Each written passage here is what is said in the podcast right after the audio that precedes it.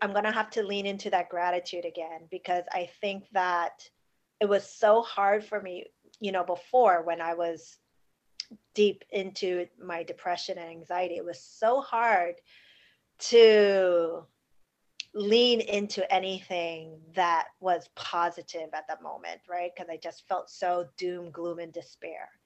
And so that mindset was really hard to, you know, my imposter syndrome game is, let's say, really strong, right? And I'm now really uh, honing into it and calling it out and, you know, telling it to go away this year. So that's why I'm really leaning into the gratitude because it's taken a long, long time to battle it